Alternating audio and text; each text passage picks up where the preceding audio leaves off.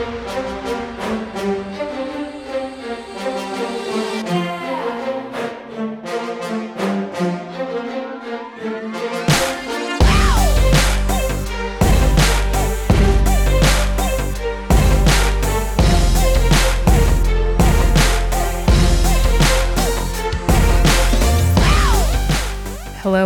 Welcome to Muscle Science for Women. I am your host, Ashleigh Van Houten. Thank you so much for being here, as always. Today's guest is going to be talking about a topic that seems to be very important to most of you. It's the topic that we get asked the most questions about, and a topic that seems to be really, really complex and sort of never exhaustively discussed, right? So, we're going to continue to do it um, because that's what you're asking for. We're talking about menopause. We're talking about hormonal health. We're talking about perimenopause, all the hormonal stuff that women have to deal with and try to navigate and try to optimize as we go through our life. So today's guest, her name is Esther Blum. She's an integrative dietitian and a menopause expert. Thank goodness. She has more than 27 years of experience. She's helped thousands of women really optimize their their hormones and really kind of get a handle on menopause and not be so sort of uh, afraid of it or dreading it as I know so many of us are. Um, and she really works on this through nutrition, through hormonal health, and through self advocacy, which is another kind of piece of this that we really don't necessarily discuss enough. She's written a number of books, including uh, best selling See You Later Ovulator, which I mean, the name alone. Come on, she's amazing.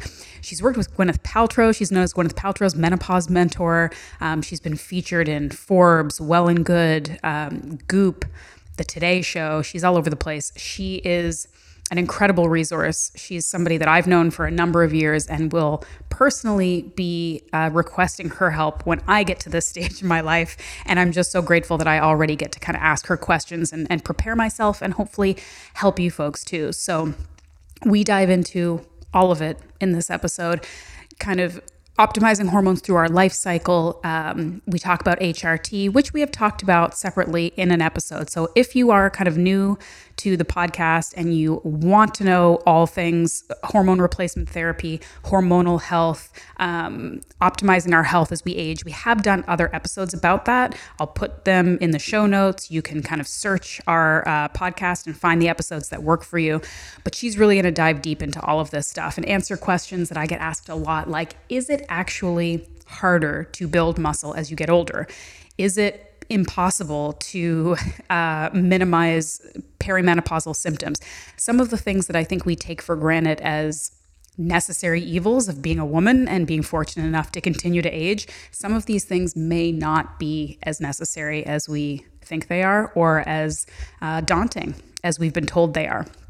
So, without further ado, uh, here is my episode with the amazing Esther Blum. You should definitely go follow her on social media. She does a ton of kind of amazing free content. Her books are great, her work is great, um, and she is definitely worth listening to. So, enough of me, more Esther. I hope you enjoy the episode. All right, Esther, welcome to Muscle Science for Women. Thank you for being here. It's so nice to catch up with you again. Thank you for having me. I lo- I'm grateful to be here with you, Ashleigh. I love that we are uh, matching our outfits. This was not planned, but it is a very cute podcasting look, you know, black, shoulders out. It's kind of how I roll most days. That's anyway. it. Yeah. Um, we haven't seen each other in a while. I think the last time we saw each other in person, you came to Beth and I, our carnivore-ish party in New York, which was lovely. Um, but I mean, lots has been going on since then. So I almost I have a mm. bunch of questions for you. I almost don't really know where to start, but maybe if you just want to um, tell the listeners a little bit kind of about yourself and what what you're doing these days and what's exciting mm. you with your work and life. Yeah, this is perfectly timed actually. So um, I'm Esther Blum. I am an integrative dietitian and menopause expert, and I wrote a book la- that came out in 2022 called See You Later Ovulator Mastering Menopause with Nutrition, Hormones, and Self Advocacy. It was my fifth book, and I actually just recorded the audio version, which is coming out in October for World Menopause Day. So I can't cool. even wait to get it out. Um, and it's been it's been a really amazing adventure. And I'm actually I just got my first samples. This is hot off the press. I've told no one.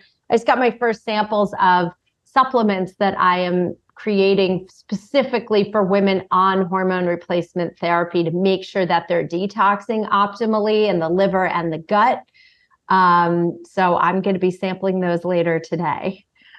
So okay. stay tuned on that. That's going to be really exciting. And if you're not on hormones, you can absolutely still take them, but it's just going to really, you know, I've looked at thousands of lab tests uh, in women from perimenopause to menopause. And these are just all the supplements that keep coming up consistently that I'm putting people on. So I'm making one powder scoop in the morning that you just put in your glass of water, and then four capsules at night. And that's for sleep and rest. And that's it. Like easy, easy, okay. easy. Okay. Has to be easy, right? Instead of lining up many supplements on the counter, boom, one formulation. Mm-hmm. Okay, that's cool. Um, it yes. already is bringing me to a question that I think is going to have a much more complex answer. So I don't know if we should dive into this right away. But 1st of all, go. You didn't. You so you did, you said you did the audio version of your book. I did. I recorded. I spent days in the studio. It was so much fun. But is brought out also... my old acting chops. okay, so okay, so you have a background in this because I listen. I talk for yeah. a living, and when I had to do, I wrote a course for Primal Health Coach Institute, strength yes. training for women and for coaches, and I had to like read out the the the curriculum for folks who'd prefer to listen rather than read. And I was like, this is so exhausting and so much harder than I thought because you have to sound like good like you don't want to be boring you don't want to be messing up all the time but like you're reading so much stuff that your eyes go crossed like do you have tip like do you have tips like how do you do this successfully yeah well when i read it i honestly had the chills because it was a book that i really wrote from my heart um, to give voice to all the women who don't have a voice and who uh, in menopause and who don't have the platform to share knowledge. And these are women that I've treated in practice who've been horribly gaslit and dismissed by their doctors and told it's all in their head and they've got to wait menopause out and all the other BS lies we've been told. So for me, I just always envision the woman who needs help on the other side of the microphone or the camera. Whenever I make a video, she's right there in front of me.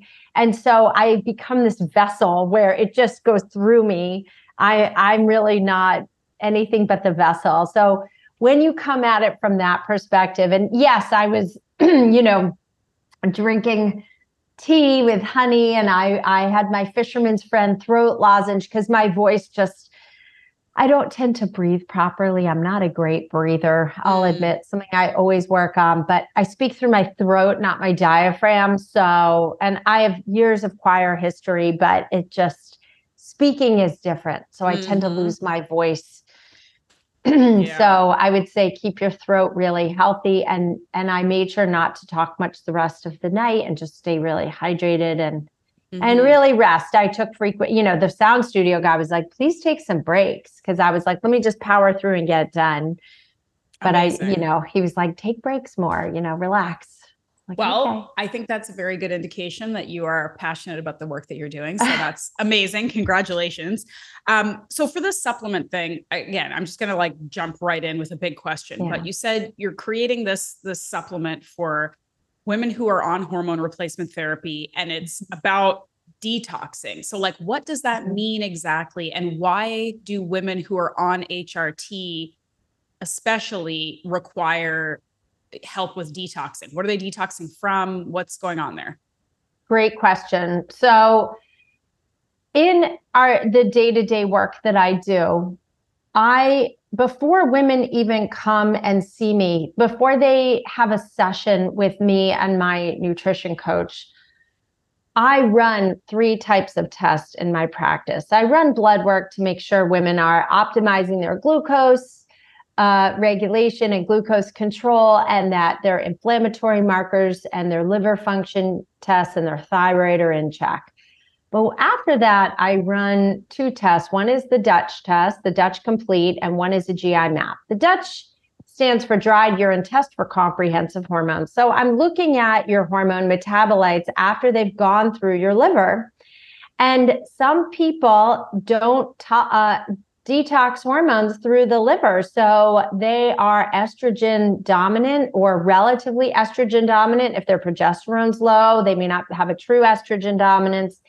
And then they're symptomatic. They're getting breast tenderness, irritability, bloating or puffiness, the inability to lose weight, um, or feeling like menopause rage, right? Because our estrogen in perimenopause, our estrogen level spiked to three times uh, the baseline on any given day. We have these peaks and valleys. Your ovaries are in there, you know, I call it like the fireworks finale. Like they're trying to eke out as many hormones as they can before the party winds down. And your body's production of hormones switches over from your ovaries to your adrenals. So, in the process, I have to make sure your hormones are moving through because um, if they are not, and yes, ladies, you can even be estrogen dominant in menopause. I see it on tests every day. If you are not moving those hormones through, what if you start taking hormones or administering them, if you're taking them orally, using them transdermally via a patch or by cream, you need to make sure they are moving through your liver. They're not supposed to be a stagnant pond, they're supposed to be a gently moving stream. Otherwise, you're going to feel awful. You're going to have those same PMS symptoms you had before you went into menopause. So they need to move through. And so that is why I also do the GI map, which is a stool test. And again, you need to detox estrogen not only in your liver, but in your gut.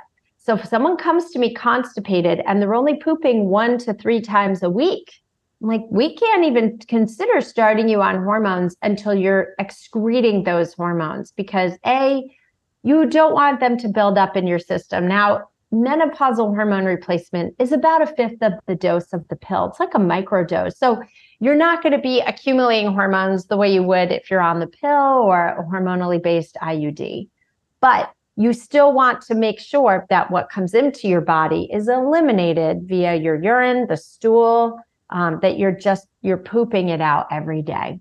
So that is why i put people on supplements in addition to hormones because they have to move through every day. And that's why a lot of women you know um, i have a lot of content on instagram about hormones and a lot of women say i'd say at least 30% are like i didn't tolerate estrogen. I felt awful. I gained all this weight. I was puffy. My boobs ached um, and I can tell you when I started hormones a couple years back, same thing. I had this like really wicked breast tenderness, a little puffiness. And once I treated myself the way I do my own clients, it all cleared up.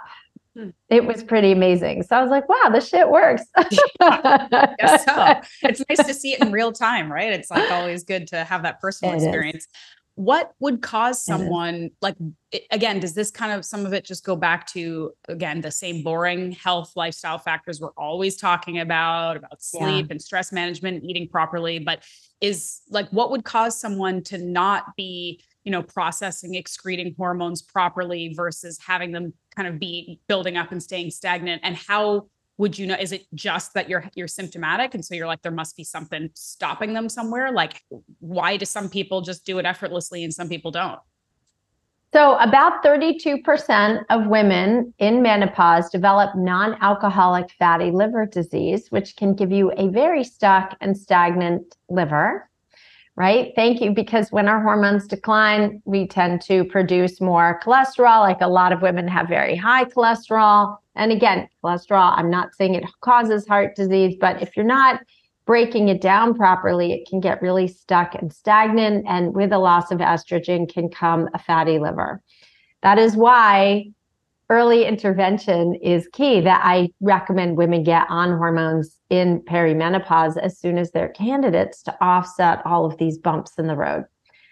Um, stress, excess alcohol for years and years and years, of course, that, and, you know, a really imbalanced diet that too high in carbs and sugars and corn syrup, of course, and trans fats, that can also contribute to a fatty liver Um, so that can gunk up the works, but also environmentally, look at the environment we're in. We have a lot of um, toxins in our food. Uh, if you're not eating organic, you're exposing yourself to a tremendous amount of pesticides. Uh, if you are eating out of plastic containers versus storing your food in glass containers, especially if you're heating those containers, those um, PFOAs, these are uh, plastic compounds that can leach into our foods. All of and pesticides, all of those can displace hormones at the cellular level and really clog up our estrogen receptors and our hormone receptors. And we have estrogen receptors all over the body. It's not just in the uterus and ovaries. We have receptors on every cell. So you want to make sure that your receptor sites are also clean. And and you know, I, I get a lot of questions from women who are like, I don't understand. My grandparents didn't do my grandmother didn't take hormones, my mother didn't take hormones. Like this is not natural. Our ancestors never needed hormones. Our ancestors are also not living in the life we're living now with unbelievable amounts of stress, fantastically symptomatic perimenopause symptoms. And, you know, the foods and the chemicals that we're eating. I mean, I hear from clients again and again, like, I traveled to Europe, I ate everything, I drank wine, and I still lost weight. And like, yes, you could say, oh, your stress was lower and maybe you got more steps in, but I am telling you, it is. I even heard like these bros at the gym talking about, they're like, I went to another country and I lost 10 pounds without even changing what I eat. And it's like the food is different. My clients here don't tolerate gluten. They go overseas. They have no problem tolerating gluten. They will have loose stools, bloating, and gas here and overseas have completely solid stools. So you tell me there's not stuff in our food in the US of A. I mean, it's just a given. So that is why we're not detoxing well. And then I mean, one of the arguments too about like, oh, our grandparents didn't, you know, need this stuff. Yeah. Like some of it is it wasn't available. I mean, to a certain extent, you know, maybe our ancestors could have benefited from some of these things and there wasn't the conversation or the the culture, the environment to actually help women who are suffering. I mean, this is still a problem we're dealing with where doctors don't listen. Um, women are taught that you're imagining things or being dramatic, or this is just what you mm-hmm. you get because you are a woman. So it's like that argument yeah. doesn't fly on on multiple levels. But anyway.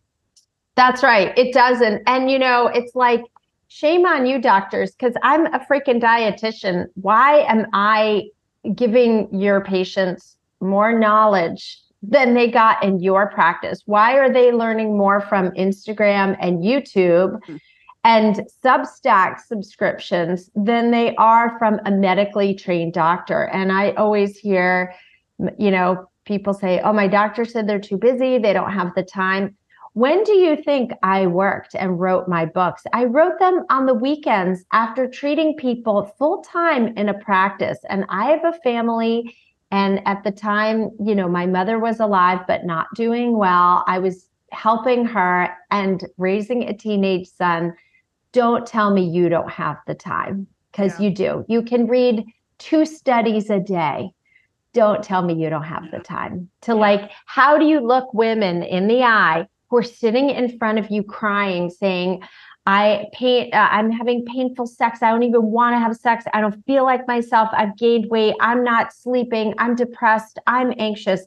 How do you look at someone, a human being, and dismiss her like that and say, well, uh, you're in menopause. Good luck with that. I mean, my GYN never even mentioned perimenopause or menopause to me. And I had been to functional doctors for years too. Like I remember years where I had horrible um, palpitations and jackhammering heart. And she said, go see a cardiologist. and then I looked back, once I got on hormones, all that stopped. So I'm like, dude, how, you know, like people miss stuff. It, I ended up just running my own test and treating myself. You know, I was like, because it's yeah. crazy. So that's certainly how I better. started treating. Yeah. I mean, I was in my late 20s when I started treating menopausal mamas. What the hell do you think I knew about menopause? I didn't. Mm. I had to learn because I had people showing up putting their trust in me, paying me money. And I was like, I've got to help these ladies. Mm-hmm. And I mm-hmm. did. Mm-hmm. And I mm-hmm. went and researched and studied and got better at it over the years. So, mm-hmm. yeah. You know, in my i have some questions related to this but this is kind of like a high level thing. Is there in your experience in your practice is there still sort of room for obviously women are all going to react to things in different ways and we have different situations and lifestyles and all of those things but is there an element when it comes to symptoms of perimenopause menopause that that transition that we all are if we're lucky we get to go through is there an element of genetics where no matter how well you take care of yourself. You may be more symptomatic than another person. Like because I, I, you know i've heard from folks who are like menopause was nothing to me. Like I, it just kind of happened and here we go. And then i've heard from people who i consider to be from what i know very very healthy very aware of their bodies who just have a really really hard time.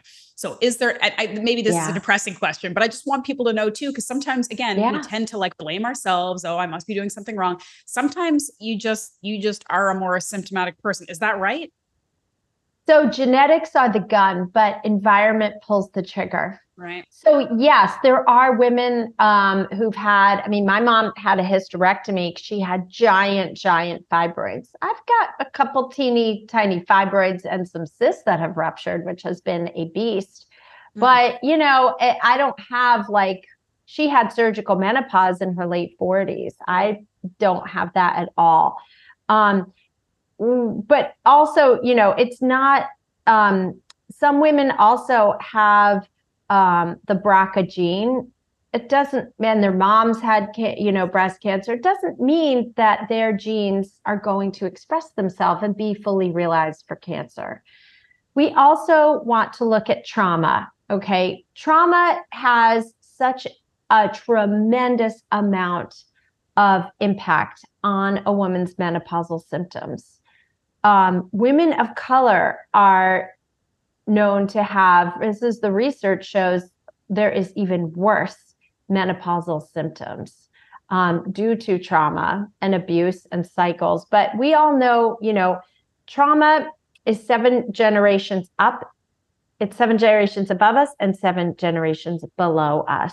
So, with trauma, our task is to heal from that so we can break the cycles because that impacts cortisol curves.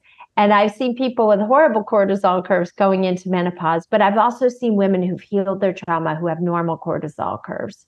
So it's really our task, our reckoning midlife to really heal from trauma. And we do really interesting therapies in my practice. We do, um, my coach does, um, uh, oh my gosh, it's um, NLP, like some neuro linguistic programming and hypnosis.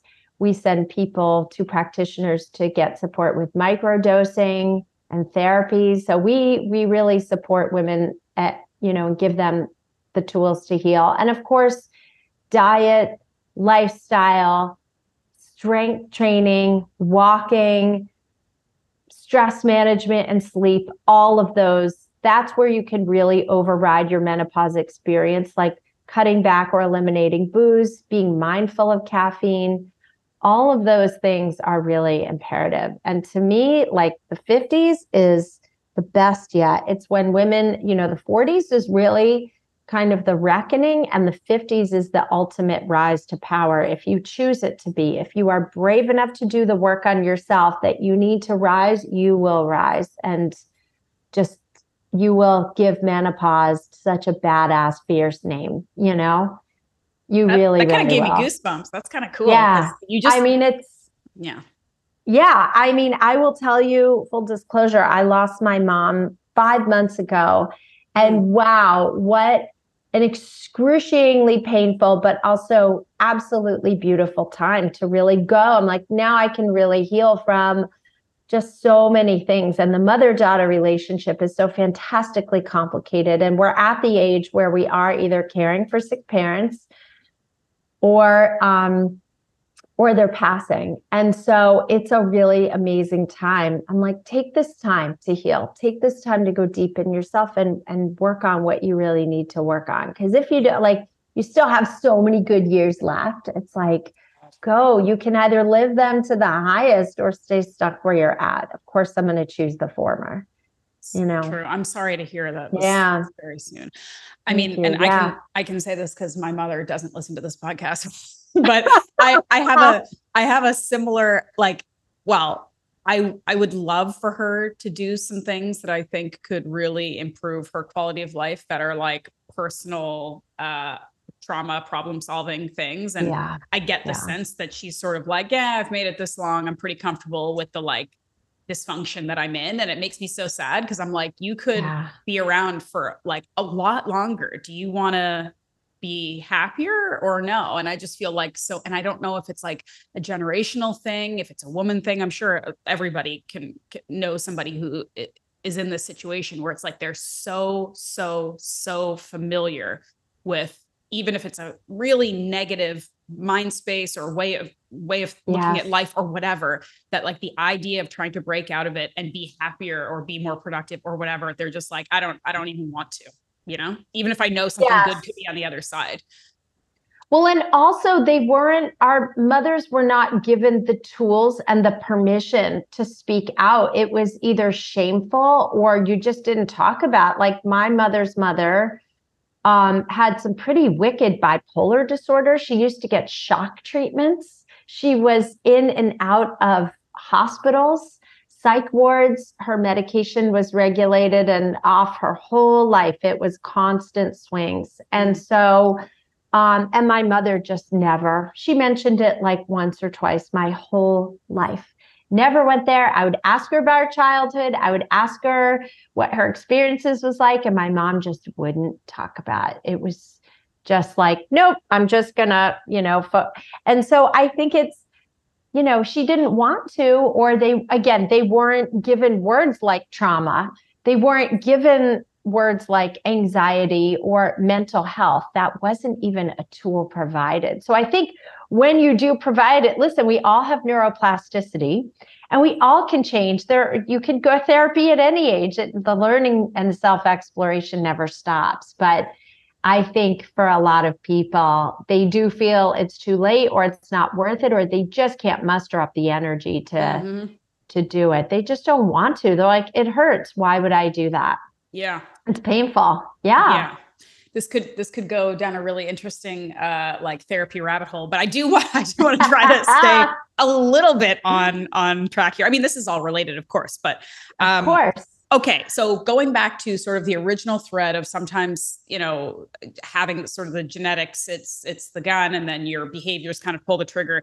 I get a ton a ton a ton a ton of questions from women in their 40s usually 40s ish kind of asking like is it actually harder or is this sort of a myth excuse we've built for ourselves is it actually harder to maintain or build muscle mass and strength Mhm. in perimenopause like is it is Mhm. that a fact of that time of life that things become harder or is it just Yeah. you know you just need to know what to do with the sort of fluctuations and stuff like that I'm interrupting this incredible and informative podcast to tell you about today's show sponsor, the Primal Health Coach Institute. If you're a health, fitness, wellness, strength coach, any of the above, or you want to become one, or you're just looking for some relevant continuing education, this is for you. So, the Primal Health Coach Institute, which is spearheaded by the godfather of primal and ancestral fitness and health, none other than Mark Sisson, is actually where I got my coaching start. In fact, I was one of the first 50 people to become certified through this coaching organization. And now, flash forward to today, years later, I recently released my very own certification course through their platform, the Strength Training for Women Specialist certification that I'm really, really proud of. And this course is for coaches of all genders, anyone who works with women And in the course, we're diving deep in the physiological, hormonal, cultural, and myriad other aspects that directly impact women's ability to build strength and muscle. We're also working to debunk the misconceptions and misinformation that so many women, and unfortunately so many coaches, have been working under for so long. So, the course is meant to help you learn how to advise and really deeply understand how to optimize nutrition, recovery, hormonal health, um, language, you know, mental health, attitude, and of course the training uh, for your female clients. So that's kind of just the tip of the iceberg, but my course isn't the only one they offer. They have a range of specialist courses on things like gut health. They also have their flagship Primal Health Coach certification, which I have taken and I recommend to anyone who's looking to acquire a good base of knowledge.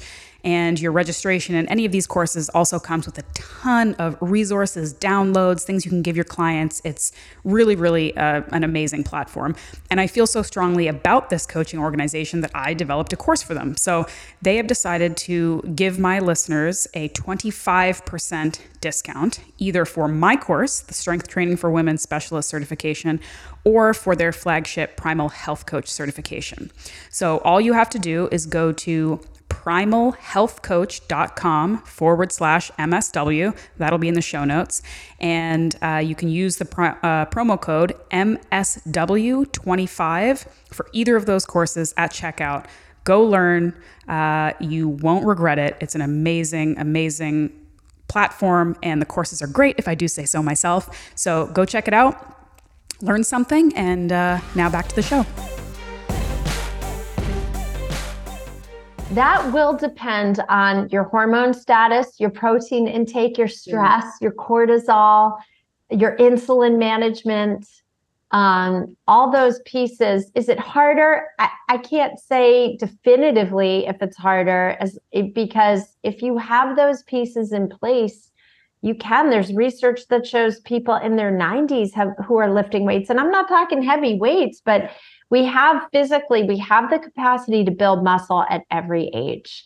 So I find, yes, the cortisol piece and the fluctuating hormones are the biggest challenge women face.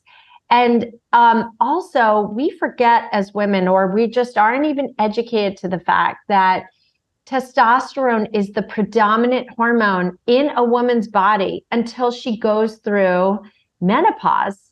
And so, doctors, you know, I always get asked by women, what do you think of? There's all of these um, hormone replenishment memberships that you can buy online, right? I, don't ask me to name the names, but there's different companies where you pay a monthly membership and there are doctors who will send you have a consultation with you send you hormones over the mail and look at like blood tests which aren't the best most accurate ways to read hormones, which is why I test urine metabolites. Urine and saliva are by far the best. So, um, but the, those companies, they don't prescribe testosterone. So that's something you should know because testosterone is not, at least in the US, I don't know how it is in Canada, but in the US, it's not FDA approved for women. It's considered an off label use. So as long as your doctor deems you a candidate, he or she can prescribe it. Your doctor, your nurse practitioner, your naturopathic doctor can prescribe. Um, but those those box, you know, those um, uh, template companies yeah. which just have one business model that's not as customized, like you're missing out on a huge thing. And testosterone is a huge piece of maintaining muscle mass, energy, libido, like you can use testosterone vaginally too. It doesn't just have to be topically. Um, but also, women don't realize that testosterone is essential for cognitive function. It's not just estrogen that prevents loss of gray matter in the brain, you know, which is huge, by the way. I mean, we could empty out memory care units if we properly administered hormones to women in late perimenopause and beyond. But testosterone and progesterone also contribute to processing, learning, cognition, memory, mood, right? All these things. And we are not giving women testosterone. And I'm like, this is bonkers. It's absolutely yeah, it's, bonkers. It, it's so classic, like the sort of blind spots around women's health that people just assume, even people who work in this industry, they're like, women, testosterone, they don't really connect. Like they don't need yeah. That, you know, we need to worry about estrogen for women. Like testosterone, don't worry about it. It's not a part of it. It's that's right. Because if you use testosterone, you're just going to bulk up and look like the Hulk. Oh Ladies, you should know, unless you're eating as many calories as Michael Phelps. yeah, or the rock or something. Lifting, yeah. Yeah, yeah, or the rock and lifting crazy, crazy heavy. Like there's no way on 12 to 1500 calories a day you're bulking up. It's just yeah. not even physically possible, number one. Number two, remember with hormones, you're given a microdose of, and bioidentical hormones are really the gold standard. I do not recommend pellets for this reason because pellets jack up your hormone levels to four to five times the normal level they should be for a postmenopausal woman. When you're replenishing hormones, we don't need you ovulating. We don't need the robust progesterone that you had in your 20s, 30s, and maybe even your 40s. We need enough to offset the risk of bone loss, preserve cognitive function, and offset the risk of cardiovascular disease and preserve muscle. That's it. And that actually is a gentle low dose. You don't need hormone pellets, even if they're bioidentical. Understand once they're inserted in your tush muscle, right, in your glutes or wherever else they're inserted, you have zero control over the release and the amount that goes into your system at once. And it can take four to six months to flush out of your system. Whereas with bioidentical hormones, if you're using a cream or a patch, you can cut the patch in half or in quarters. You can use less cream, you can use more cream. You or a troche, you can cut it in quarters. You can adjust the dose day to day. You mm-hmm. can titrate up or down. So, and a lot of my people do this. They like will tinker a little bit. And again, you should work with your practitioner, your prescriber on this. But the point is, once you're going in with pellets, you are really totally, it's an out of control hostage situation with your body. And a lot of my women lose um, control where they're gaining 10 pounds in a very short period of time. They have total meno rage, or they're like so freaking horny that their husbands or partners are like, What is wrong with you? This is like insane. So we want to make sure that we're like, go slow, go easy and just be really gentle with yourself. Yeah. I wonder too, and again, as someone who this is why I'm having you on the podcast because I'm not an expert in these things. I've done some research, and you know, for myself as much as anyone else, I'm in my late 30s. Like this is stuff that I'm going to have to be like reckoning with at some point. Um, but I, I really wonder how much of because so many like my clients personally and women who come to me who are talking about how hard it is to build muscle or maintain muscle yeah. or how they just you know are unhappy with how they look and all the stuff yeah. in their 40s um, how much of it too is also sort of cultural and the kind of like language and beliefs we have around yeah. aging where yes. we expect for some reason because i guess the media shows us or tells us that we should yeah. look feel and perform the same way at yeah. 48 as we do at 21 and again i am not the person to say like accept that you're slowly dying and just feel brittle and tired all the time. Obviously not. I think you can be strong and beautiful and feel good and have a great body composition forever, right? If you if you understand yeah. and you do the right things. But I think I, I don't know. I just feel like, you know, I'm I'm getting older, I have a kid, I'm realizing that my body is changing and that maybe yeah. in some ways I have to either work harder or I've just literally changed my priorities to the point where some things that mattered more matter less to me. And like, I kind of am just trying to do my best to accept these things. There's a difference between settling and like accepting the change and evolution of your body and your brain and your goals and your needs right? And i i just wonder if some of it some of it is this you know lifestyle factor learning about your body hormone replacement mm-hmm. therapy and some of it is like we are fighting against something that is inevitable to a degree and like at, it's so you're wasting so much time and energy and, and creating so much negativity in your life around something that is just it's just you be still being alive and things being a That's little right. different how they used to, you know? That's absolutely right. And you know, it it is. There is a natural softening that comes with age. I think it's the most beautiful thing to to soften and have lines in your face. And yeah, we we've got some gray hairs.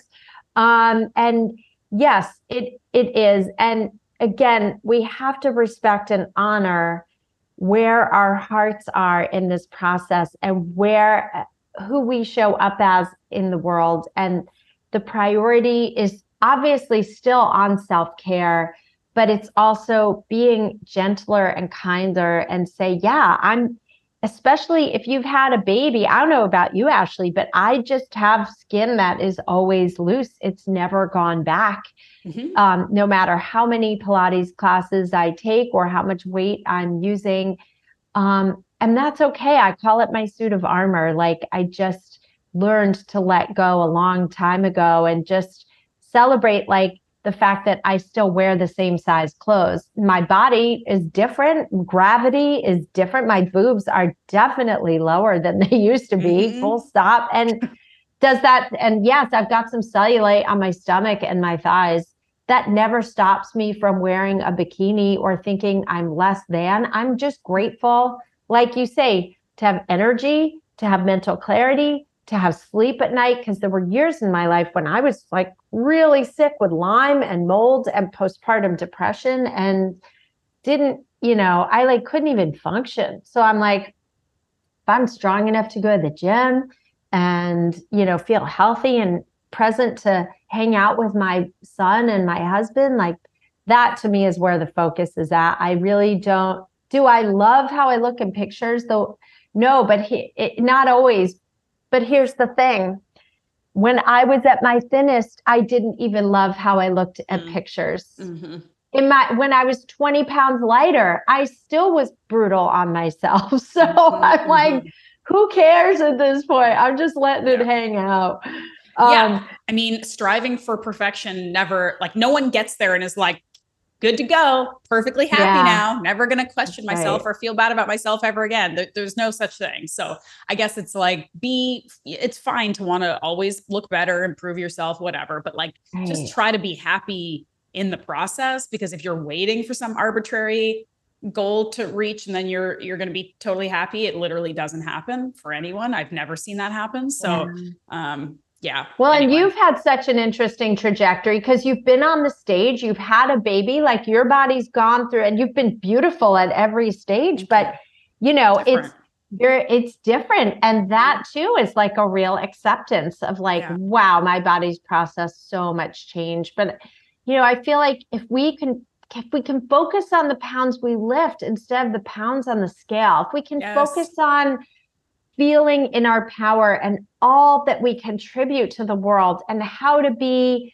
um, how to give back how to contribute how to be of value of service then yes. you stop focusing on the other pieces. When you're like how can i give back? How can i change the lives? Like to me when i get up in the morning i really focus on i meditate every morning and every night and i'm like how am i going to change the lives how am I going to touch the lives of 1 million women? How am I going to do that? That is what fuels me. I'm not sitting there thinking, oh, my stomach looks a little more bloated today than it did yesterday. I may notice it, but that takes up like no mental real estate in my brain. Yeah. I like, love that. Am I wearing the Spanx leggings today or my jeans? Sure. What yeah. what yeah. am I doing? And then it's over. I mean, to your point, I really think that, and I love that you said that because it's something I say all the time. Teaching like competence and skills and things like that in tandem with whatever your weight loss goal is is so important because and again i'm not i'm not the you know um, foremost leader in confidence and not caring what other people think or not ever feeling bad about yourself but i will say that from an early age learning about like being capable and having skills and having this physical strength that I've always sought, all of those things it really does create an intrinsic self confidence whereby if your body changes, if you're not 21 anymore and you're not getting, you know, the attention that you used to get or whatever, to your point, you can notice it and you can be like, oh, yeah, you know, things are a little different, but it doesn't, it doesn't crush you like it may somebody whose main priority and goal has always been looking good. I i did I, you know i competed in bodybuilding. I've all I, I'll still i want to be cute. I want to like look good. I want to like feel good in my clothes all of those things but when I have my moments where I reckon with what my stomach looks like now, or the fact that, you know, I'm not getting any younger, all of these things, it truly doesn't. You can notice it and then continue on with your life because it's not the only thing you feel like you have going for you. And it's such a disservice to so many incredible women that we were taught looking good is the most important thing you can do it just it just isn't and it doesn't and it doesn't matter as much as we think and i think when, if we can get over that like almost reverse narcissism that so many uh, women who lack self-confidence it's this thing that you think the only thing that matters is how good you look and everyone cares about how good you look you know get i don't know learn learn a sport. they don't no yeah, one cares like, how you look they really don't matter. care or if no. they do they notice and they move on just like you do like who it, it's it's one part it's one small part of who you are and if you yeah. can deadlift a lot or play a sport or play with your kids or you have a fulfilling job and family and relationship yeah. all those things then the looking good part is just this little bonus on the side truly and it sounds like it's this corny thing i know some people probably are listening and thinking like yeah sure that's just what you tell yourself but it really is the truth. And it's very, very freeing when you realize that on one hand, it's totally fine to want to look good. And that's a very human thing and it's great. But when it's not the most important thing, that is hugely, hugely freeing and opens up so much more of your time to more important things, you know? It does. And I'll just add on one more thing is for any of you listening who are parents, it's also really amazing to raise a generation of strong people. And if you you know i i love going to the gym with my son. He is like my best spotter. I have fantastic workouts when i go with him. We love it. But and he said to me he goes it's the healthiest form. You know he's he's naturally a good runner but he doesn't enjoy it. He does it you know for for just community building but his real love is is weightlifting. And he's like it's the best form of narcissism because it's also really healthy. I'm like exactly. Exactly. Because we notice we're like there's a real crisis with teens and uh, and children and society just massive massive obesity. So we're like keep yourself metabolically healthy. So if you can no matter what size you are no matter where you are in your journey just start just pick up a five pound dumbbell. That can be heavy. People say, well, how much is heavy? Whatever's heavy for you. Mm-hmm. You may start with bands, you may start with Pilates, and then work your way up. You know, when I was like super sick with Lyme and couldn't talk, I had no cortisol curve. I couldn't lift anything heavy or I would crash. So I started doing Pilates and lifting three and four pound weights. And those killed me in the beginning. That's all I could lift without crashing. Mm-hmm. So, like, but I was just so happy to feel moving and strong and using my muscles and my body weight, even. So, mm-hmm. start where you're at. It doesn't matter. Yeah. All, it all the only workouts you will regret are the ones you didn't do, but right. you will never regret. A shitty workout is far better than no workout, no at, workout at all. I completely so, agree. Um, okay, I have some more like specific questions that I want to make sure um, because I got a few of the same questions, so I want to make sure we touch on them. Um, and most of this, I think, is going to probably point to like specific hormonal things. But I got a lot of women asking me about night sweats and what specifically causes them and how to not have those. Yeah. So night sweats can really be triggered by environmental causes. Alcohol, booze, and sugar are real bona fide triggers for um, for hot flashes, night sweats. But night sweats can be day sweats too. I mean, mm-hmm. sometimes even like blow drying your hair, I can can trigger or just dressing. I mean, there's a reason why it's 40 degrees out and I'm in a tank top right now because my body, after I work out, I, it takes me about two to three hours to cool down. Yeah. So, um, also managing your blood sugar is really, really important. So, protein, four to six ounces at every meal, especially breakfast, people, stabilizing your blood sugar when your blood sugar crashes, your cortisol is going to spike, and that can instigate a hot flash. Um, hot flashes are caused by declining hormones uh, or sky high hormones. It's a lot of fluctuations. It can be um, spiking estrogen levels partnered with declining progesterone, and progesterone is the first hormone to go.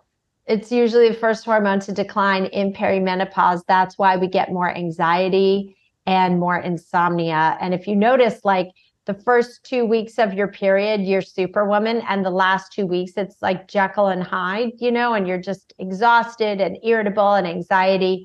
That's low progesterone. That's a classic symptom. Or you're having these crime scene periods and massive clotting. That's low progesterone. Progesterone is the kitten and it keeps estrogen, which is the tiger, it keeps it totally in check. Hmm. And so it helps make GABA, which is this very calming, peaceful neurotransmitter that helps quell anxiety and helps us sleep and also helps offset those heavy, heavy periods. So, is uh, our hot flashes just a, an estrogen deficiency? No, it's not it's estrogen coupled with progesterone and testosterone and getting the ratios properly um, aligned and in check is really the formula for quelling hot flashes. Often people think if they go on a hormone patch, that that's going to stop the hot flashes. It will help a lot, but you've also got to get the other hormones. And I always say hormones are a symphony; they're not a solo act. Mm, mm-hmm. So you you can't just give one and think that's going to do it. Except in again like perimenopause like you can cycle off and on progesterone where you're on it the last two weeks of your period. You take it uh, um, pardon me the last two weeks of your cycle you take it until you get your period and then you go off. So that's a that's the only exception. Or DHEA some women start having low DHEA in perimenopause and that's a simple supplement you can take. Uh, you know it's pretty gentle at low doses. Right this is actually more of a reproductive age question, but it's something that came up for me when we were talking about night sweats. Is it possible for like obviously pregnancy and birth and postpartum is a massive hormonal uh circus. There's a lot going on. Yeah. Um, and is it possible for that experience to kind of like permanently reset you a little differently? Like I remember talking yeah. to some people who had PCOS who said that like giving birth actually like helped them sort of like re- reset their hormonal structure in a like a beneficial way. But i know for myself personally like i tended to be and i'm somebody who has like good iron levels and eats a lot of meat obviously that's kind of my thing. But i was still one of those like classic girls who's like cold all the time and like my hands and yeah. feet were always cold and when i got pregnant i and of course i was very heavily pregnant in the summer like i was very hot i was having like this you know i was very sweaty all the time it was very hot and i have found since having um, my son my hormones i believe are, are quite regular and my my cycles are regular and all that but i feel like i've been like reset a little bit where i'm not i don't get cold i don't have cold hands and feet the way that i used to and i wonder if that's connected is that something that can yeah. happen Absolutely. I mean, pregnancy changes the the body a thousand different ways. Yeah. Absolutely. And a lot of women, myself included, like I had the most wretched cramps where I would vomit actually um uh prior to having my son and afterwards like they were a thousand times better. They were still annoying, but um you know but bad. nothing like they used to be at all. So mm-hmm. yeah it, it, it absolutely changes you. And my favorite part about pregnancy this is i don't know if you have read or heard this but the baby you carry you each leave permanent cells in the brain tissue. And my son and I are very like telepathically connected. We think alike, we'll think the same things at the same times we like we're just really really simpatico and it, it's undeniable to me i mean i'm very grateful for it but that mother child bond is profound in ways we don't even know or fully understand yet i believe it and i love it and i love that so much yeah um okay hormonal reasons for hair thinning mm. Yes, I know. I get asked this question a lot. Um, low testosterone, thyroid changes. You can have thyroid changes when there's any type of hormonal storm. Okay. Pregnancy, perimenopause, menopause, Um, and the third thing is digestion. So, what most people re- don't realize is that with the decline in estrogen proge- and progesterone, we change the composition of the small intestine. We can lose that mucosal barrier. There's a de- decline in hydrochloric acid production, there's a decline in motility as well. Mm. And the estrobolome changes. The estrobolome is a subset of bacteria in our microbiome that helps metabolize and excrete hormones. This is okay. why gut health is so important. This is also a piece to the difficulty building muscle. A lot of women don't digest red meat as well, or they say, mm. I can't eat all this protein. I'm bloated. I don't feel well. Mm-hmm. We've really got to optimize gut health as well. So, all of those can contribute to thinning hair, hair loss, breakage, but definitely getting your hormones optimized. Give it a good six to 12 months, but your hair can regrow and come back for sure. Okay. But that's why I'm like, get ahead of this. Get your hormone workups the minute you feel symptomatic or notice your periods are different. You're not feeling yourself. There's 36 different symptoms associated with perimenopause and menopause. The real difference between perimenopause and menopause, by the way, is menopause, you're just 12 consecutive months without a period. Otherwise, the symptoms can continue. You can be menopausal and still have all the hot flashes. You may not have like cramps and periods, but can have all the hot flashes, night sweats, insomnia, vaginal dryness, cognitive changes. That all stays the same if you don't optimize. Now, there's also some of you listening that say, I don't want to take hormones. I'm afraid of hormones um, genetically, or I tried them, I don't feel well. There are also options for you. And I put this in my book, See You Later, Ovulator, but I'll mention a few. Um, maca uh, is a wonderful, wonderful root that is um, an herb and helps optimize adrenal function. It helps women get more, become more robust. And um, also, there was a study done that showed women who took maca uh, 87% had relief from hot flashes. So nice. it's a great remedy for hot flashes, but hot flashes, again, the the diet and lifestyle piece, don't think that you're going to drink alcohol every night and fix your hot flashes. Don't think that you're going to out hormone your lifestyle ever because you won't. Mm-hmm. You won't. So you need to make sure that that's in check too. Okay, two quick questions from that. One, first of all, I like maca. I actually have a recipe in one of these books for like maca chocolate marshmallows, and they're really good. It's kind of like nutty and kind of good. But with that study, yeah. do you know offhand, is it like, because a lot of these things with like cinnamon helps regulate blood pressure or whatever, it's like you have to have like four tablespoons of cinnamon a day. Like, was this like a regular amount of like supplementing with maca, or is it like you have to do yeah. a lot for years? Do you know what I mean? No, no, it's a regular amount. Um, Dr. Anna Cabeca, she's the yes. girlfriend doctor. She makes a kick-ass maca that I absolutely love. Okay. So it's maca with greens. You just take, uh, you know, she has one or two little. Um, you take pouches. You take one or two pouches a day, or a teaspoon of the okay. of the powder. Um, so it, it's not crazy. crazy. I mean, a teaspoon of powder is that's a very normal dose. Okay. Okay. So another, and this is probably one of the biggest questions. And this is again, I'm personally interested in your answer to this one. So, you know, you're saying like it's just so important with any of these things to just like get ahead of this stuff with yeah. in terms, of course, of like lifestyle factors that apply to everyone, no matter what age yeah. you're at. All of these boring lifestyle factors that all of us talk about all the time are applicable forever to everyone, right? But in terms of inquiring about HRT, inquiring about, you know, best practices during perimenopause, menopause, all these things, how do you know and how can you advocate to get good um, treatment when first of all and i know you talked about this before we could go down a rabbit hole about you know a lot of um, medical practitioners sort of not really uh, understanding knowing sort of respecting this process but also the fact that as you've said, you know, transitioning from perimenopause to menopause is 12 months without a period, right? Right. So if Correct. say say you're having say you go three months and then you have a period and then you go six months, like you're doing your your perimenopause is like messing with you a little bit. So yeah. you're you're suffering maybe during this time. Yeah. You're like things are all over the place. You're still not in menopause. It's just all very a turbulent time. And maybe yeah. your doctor's saying, "Well, wait until you have 12 months without a um, period, and then we'll talk about how to make you feel better in menopause or something." Like, how do you? Yes. If you're really entering into this phase, how do you make sure you get the sort of um, attention and and treatment that you want? Yes.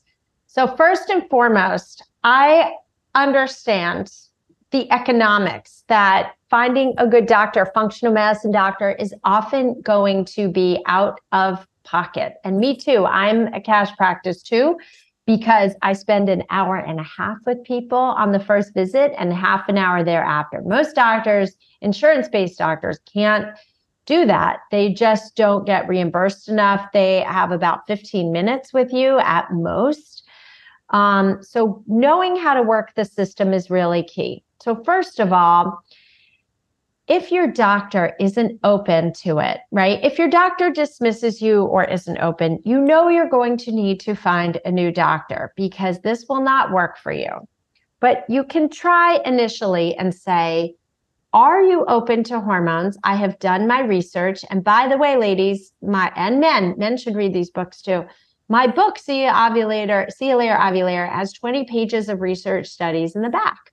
So if you buy the digital version, like you can click on all the links, or the audio version will have a little um, uh, attachment to it where you can look at all the studies. If you read three of those studies, you may not understand everything. Just read the conclusion, right? Mm-hmm. And the abstracts. And you can say, I've done my research. You can hand them the book. Say, I've done my research. I have a hundred studies in the back of this book that tell me the upsides to this I would like to start. And if they're like, no, you have to wait, I would say, give me three months on this. I'm not sleeping. I'm having vaginal dryness. I'm, you know, list out all your symptoms. I'm having hot flashes.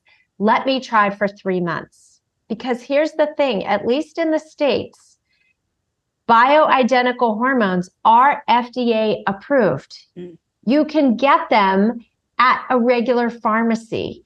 So for a doctor to not prescribe them, and again, you can say these are FDA approved, not for testosterone. Testosterone, you would have to ask for extra. But let's say you say, let me just try progesterone the last two weeks of my cycle. It's sold, it's made as Prometrium. I get mine for under $4 a bottle at the pharmacy. So, and you know, you could say, let me try and see how I feel. Okay. But if you know you're wasting your time, then it really helps to find another doctor. So, how do you do this? Number one, you can call your local compounding pharmacy. This can be anywhere in the state. As long as it's in the same state, they can mail to you. You can and say, what doctors are running hormone prescriptions through the pharmacy? They'll give you a list. They'll be like, oh, you want to see this doctor, this doctor. They'll, the pharmacist will tell you their favorite doctors. That is like such a good pro tip. Or if that doesn't work, you can go to ifm.org. This is the Institute for Functional Medicine.org. They also, again, they list doctors in your zip code, but you do need to go through go through their websites and see if bioidentical hormone replenishment therapy is in their wheelhouse and make sure if you call the office say I don't want pellets. I want non-pellet options so doing those things alone will save you time and money now, or will save you time. As for the money, yes, you may need to invest with a functional medicine doctor, but I am telling you, you think about the cost, all the hours you're going to spend going, trying to freaking piecemeal this yourself, being gaslit along the way, being dismissed, or going to a doctor who's putting you on hormones but isn't quite hormone literate and doesn't know the optimal levels you need, how to optimize, and doesn't know what to do when you're having symptoms and side effects, and isn't prescribing you vaginal estrogen, which is something I haven't even touched on today, but is so, so, so important. So, all of those things, you know, weigh weigh it out and think how can i make this happen what what money can i move around just to get me optimized once you're on hormones yes you need to follow up with your doctor but it's pretty much locked and loaded and you're set and yeah you'll need to tweak as you transition from peri to menopause but long run you're going to save yourself time and money because you will spend that money going to other mm-hmm. doctors mm-hmm. to shopping and shopping so mm-hmm. that's my spiel on it because ex- exquisite mental care is our birthright it absolutely is and even if you start off with those boxed products where you're at least getting on you know those monthly programs at least get on some hormones to start to transition you till you find someone mm-hmm. that's fine too. Don't don't let perfect be the enemy of done. Just is it, start. Is it true that there is sort of a trend of doctors giving perimenopause menopausal women like birth control and IUDs Ugh. and stuff instead of HRT? And is it just because it's yes. easier and cheaper and they don't really care how effective it is? Like, why is that happening? Yeah, it's because, yeah, menopause is not a birth control deficiency, ladies. And yes, you should use birth control because you can still get pregnant. It's the odds are low, but it's absolutely possible. Um, doctors give it because A, drug companies, you know, reward doctors who prescribe medicine, at least in this country. Um, B, it's often covered by insurance. And C, the bottom line is doctors are not well educated on hormone replacement therapy. Mm-hmm. If they're given some education, it's not in med school, it's often in residency.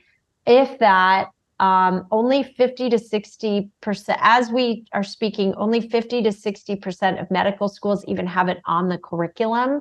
And it's not a huge part of the curriculum at all, which is bananas because we make up 50% of the world's population. 6,000 women go through menopause every day. There's going to be 1.2 billion women in menopause by 2030. And yet there is no freaking education. So that is why I'm like, change begins with us. Mm-hmm. Instead of sitting there relying on your doctor and the medical school curriculum to change anytime soon, take it upon yourself to educate and empower yourself. Read books, go on Instagram, follow doctors. Some are going to be completely, there are a lot of menopause doctors that even gaslight women on bioidentical hormones and say you don't need them. Um, that is not, I don't know how that works either. But mm. no, you don't want birth control or an IUD. Hormone IUDs and birth control have synthetic progestins in them. That is not bioidentical progesterone. It will not help you sleep. Mm. It will not help quell your anxiety at all. And the and the goal of birth control is to suppress your progesterone so you cannot ovulate. Well, what happens in perimenopause when you take a woman who already has declining progesterone and you suppress it further? You're going to ruin her mental health and you're going to ruin her sleep and make her feel absolute like absolute garbage. So what happens is if you are on birth control and you're thinking, well, what am I supposed to do? Do I just yank this out? No, you transition, you work with a hormone literate doctor who is going to transition you over and start you at a higher dose of, of hormone replacement therapy. You, you're not if you're come in and you're on no hormones, you're going to start at a much lower hormone level than someone's on birth control and already on a hormone dose that's like five times the dose of menopausal replacement therapy. So you've got to actually gently lower the doses of hormones that you're on and transition you over. And some women I see on um, chemical birth control, we start, we just leave, if they say, I want to leave my IUD in. I had crime scene periods before. Being on the IUD kept everything in control. I don't want to go off it yet, or I don't want to go off birth control yet. Great. We can still add in bioidentical hormones, progesterone, and or estrogen patches if need be or creams and then slowly you know take it out when they're fully menopausal so there's totally options i'm like don't yank out your birth control or if you're using it for birth control and you want it keep it. Let's not like do 20 things at once. Let's just add in hormones. So there's solutions for everyone out there. Mm-hmm. Okay. A couple more quick questions. Um, I don't want to keep you too much longer, but uh, of course, I know we could we could talk all. We could be here for like we a whole talk, eight hours at doing least, this. Yeah. I and know. I know, and I know that you can talk for a long time since you just recorded your entire book in a couple days. Anyway, um, so for those of us who are like, I'm totally open. Like I I have done enough research to understand that HRT is something that is way more taboo for women than it needs to be. And I think that it can be hugely, hugely beneficial for so many women. There may yeah. still be a bit of this fear of like, okay, well, if you put me on this regimen, do I now need to be doing this for the rest of my life? Mm-hmm. And mm-hmm. is that the case? Is it the case mm-hmm. for some and not everyone? Or is it just this is sort of a part of your next phase of life is that to best support your health and hormonal profile you need to supplement and that's going to be it forever if you go on the North American websites, uh, North American Menopausal Society website, that's menopause.org, you will see their position statement, which says that hormone, re- menopausal hormone, re- menopausal hormone therapy is good for 10 years. You could stay on it 10 years, but no longer. I treat women in their 70s who are still taking hormones because the minute they try and go off, their hot flashes return. Hmm. So it's a quality of life issue. Um, to me, um, vaginal dryness, uh, uh, vaginal atrophy and dryness, and UTIs and bladder prolapse, you should be on vaginal estrogen the rest of your life. You only have to use it twice a week and it prevents all those issues again, imagine your mother, your grandmother in the nursing home in diapers getting UTIs all the time. That is preventable when you put just a dab of vaginal estrogen on the urethra. And it also prevents clitoral atrophy too, because women in menopause often say they can't have orgasms, they have a weak pelvic floor, or they just need so much more stimulation. So, um, vaginal estrogen is for life. I do believe whether or not you want to stay on, I mean, the benefits are tremendous. If you look at even the research on bone density, right? So we know fractures and falls and bone breaks are the largest cause of mortality above for women above the age of 65. We also know that all the calcium and vitamin D and magnesium and boron and zinc and all the trace minerals and vitamin K1 and K2, even taking all of those, if you don't have a baseline of estrogen in your system, your bone density outcomes are going to be far worse. Hmm. So, if you have a history of fractures or falls, if you have a history of heart disease, if you are getting that middle section abdominal fat or that menopause, as I like to call it, if you have risk of Alzheimer's, usually most of us fit in at least one of those three buckets, right? Hormones long term, I believe more and more research will come out to say it's safe. I think plenty of women in practice, uh, you know, that I've seen have been using them long term and are healthy.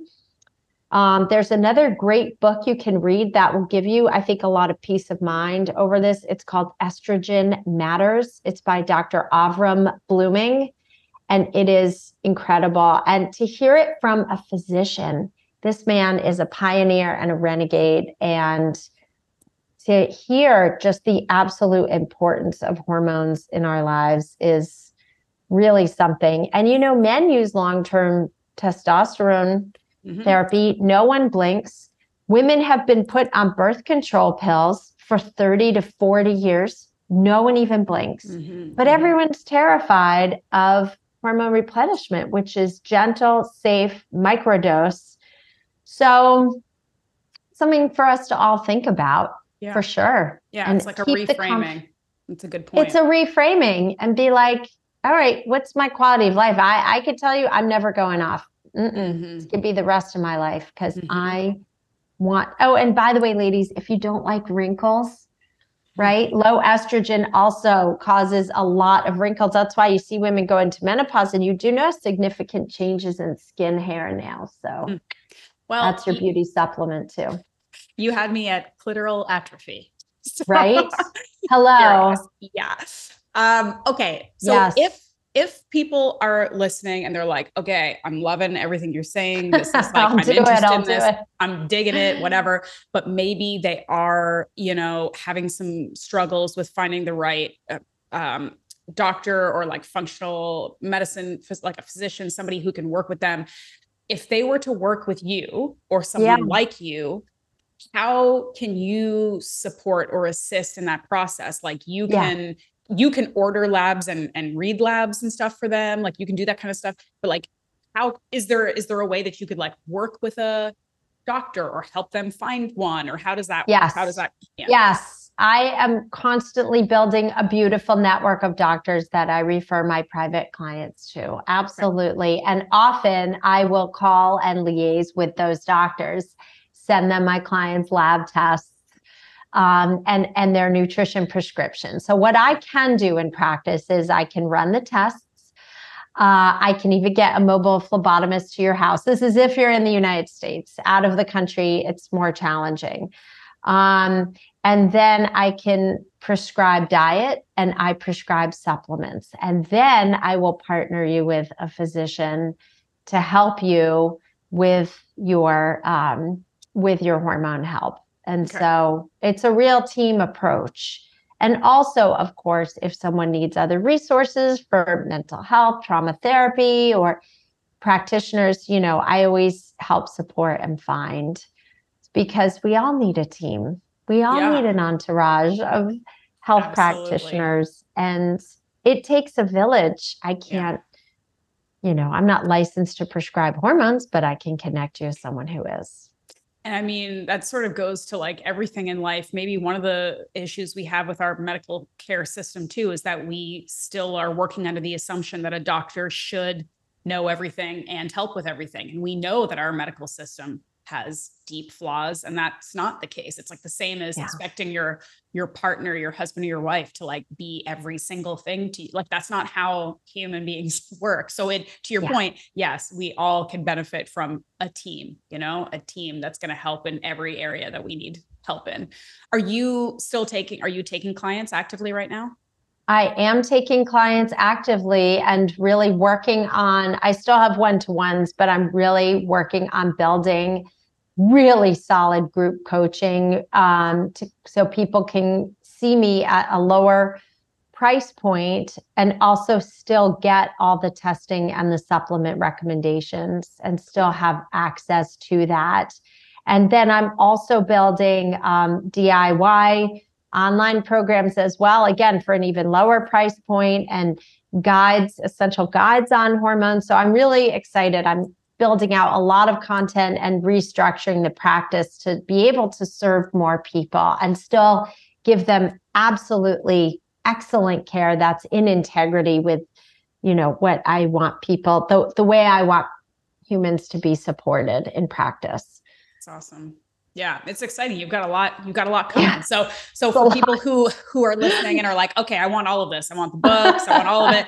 Where where can yes. they best sort of connect with you and learn about all the stuff that you're doing? Yes. So please come get my happy hormone cocktail. Please go to estherblum.com forward slash cocktail.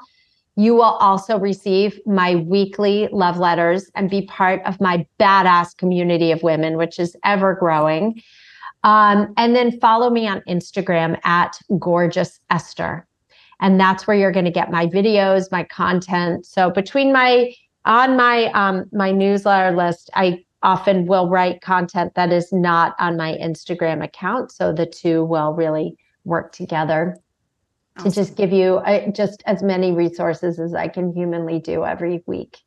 Yeah. Awesome. Yeah. You've, yeah. you've got a lot. You're doing a lot on a day. It's a lot, which I love, but that's, that's the goal, right? Where I'm it. not focusing on, you know, my abdominal cellulite and I'm freaking serving in service of others. So too busy changing lives to worry about. that. I'm, I'm working on it. I'm working it. on it.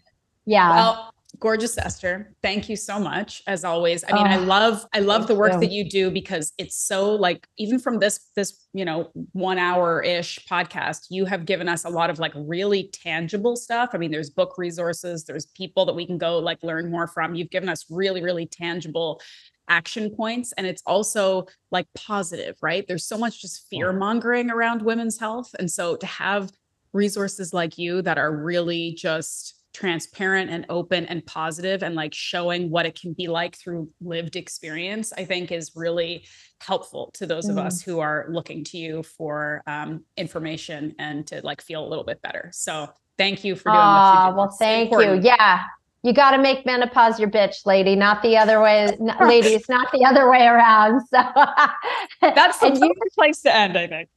And you should know too, ladies, if you haven't gotten Ashleigh's cookbooks, I have both. I make the recipes. Appreciate My that. favorite is your liver mousse. Like we just you. love that. I mean, liver, butter, onions, I mean, cream. What's Cream up to like? I will tell you, I use like cognac instead of the tequila, and it Mm. is fire. I mean, So I've played a lot with your recipes, but people get her books if you haven't already, because you will, they're delicious. The recipes are truly delicious. I appreciate that. Thank you. So All right, let's do it again sometime soon, shall we? please, please, please. Thank you. All right, thanks, Esther.